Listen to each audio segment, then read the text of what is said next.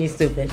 anyway, and on on that note, I was talking to um my boy the other day about oh this girl I know. She got she was with her man for 13 years. He cheated on her, and they had to split up everything and went separate ways and how much hurt. And he was like, man, after 13 years, you gotta expect to be cheated on. I'm like, what? And he was like, somebody has to cheat. I do not agree with that, but I understand where he's coming from. What do you feel about that? Well, like I said um, before, you know, when I, t- I said that you can't have it all. I mean, again, like you're with a, a, a safe dude. Women, they like stability, but they also like risky shit in a controlled environment. So, you know what I'm saying? Especially like when women turn, when they get to 35, that, that square dude that you with, when you turn 35, you gonna cheat like shit. Because women, when they turn 35, they turn into niggas that are like 18. Shit, niggas are like 16. They will fuck anything. They're at the sexual zenith, and you ain't 35, so you can't talk. Um, I was. so you know what I'm saying?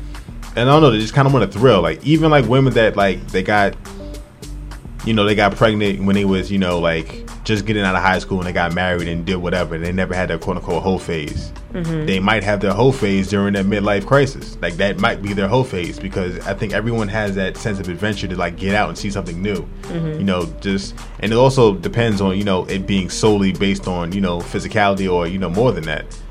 I mean, you may have like a strong urge to cheat, but you know, I remember like one time I think I got tempted. I don't think I I didn't cheat. I know I got tempted, and I was like, look, sometimes you get tempted, you just gotta come home and fuck your girl like a stranger. Stupid. you just gotta fuck like a totally different bitch. Like, yeah, yeah, yeah. like that, Stacy. no, no, no, no, baby. No, no, baby. No, but for real, like you, you gotta really do that. You know what I'm saying? If you really want to hold it down, but if you want to be a fuck boy, you know what I'm saying? You gotta do that you know, have that girl teach you tricks. You never leave an encounter empty handed. So you never leave a job empty handed. Never leave a bop empty handed. but if you want to do the righteous thing, fuck your girl like a stranger. I'm gonna go ahead and say fuck your girl like a stranger, man. You can learn things together. I, I, I'm a firm believer in exploring each other and learning each other and seeing what each other likes. Yeah, yeah, yeah. Um, shit, the next episode, uh, I definitely want to have uh, a more raunchy discussion. Somebody wants to it, somebody wants to discuss the uh, the concept of squirting if it's pee or really not, you know. And um, yo, I'm with it, B. And you know, and as uh, CEO of Thumb in the Butt Records, I gotta, you know. my God, what? CEO of Thumb in the Butt Records, you know, I gotta. All right.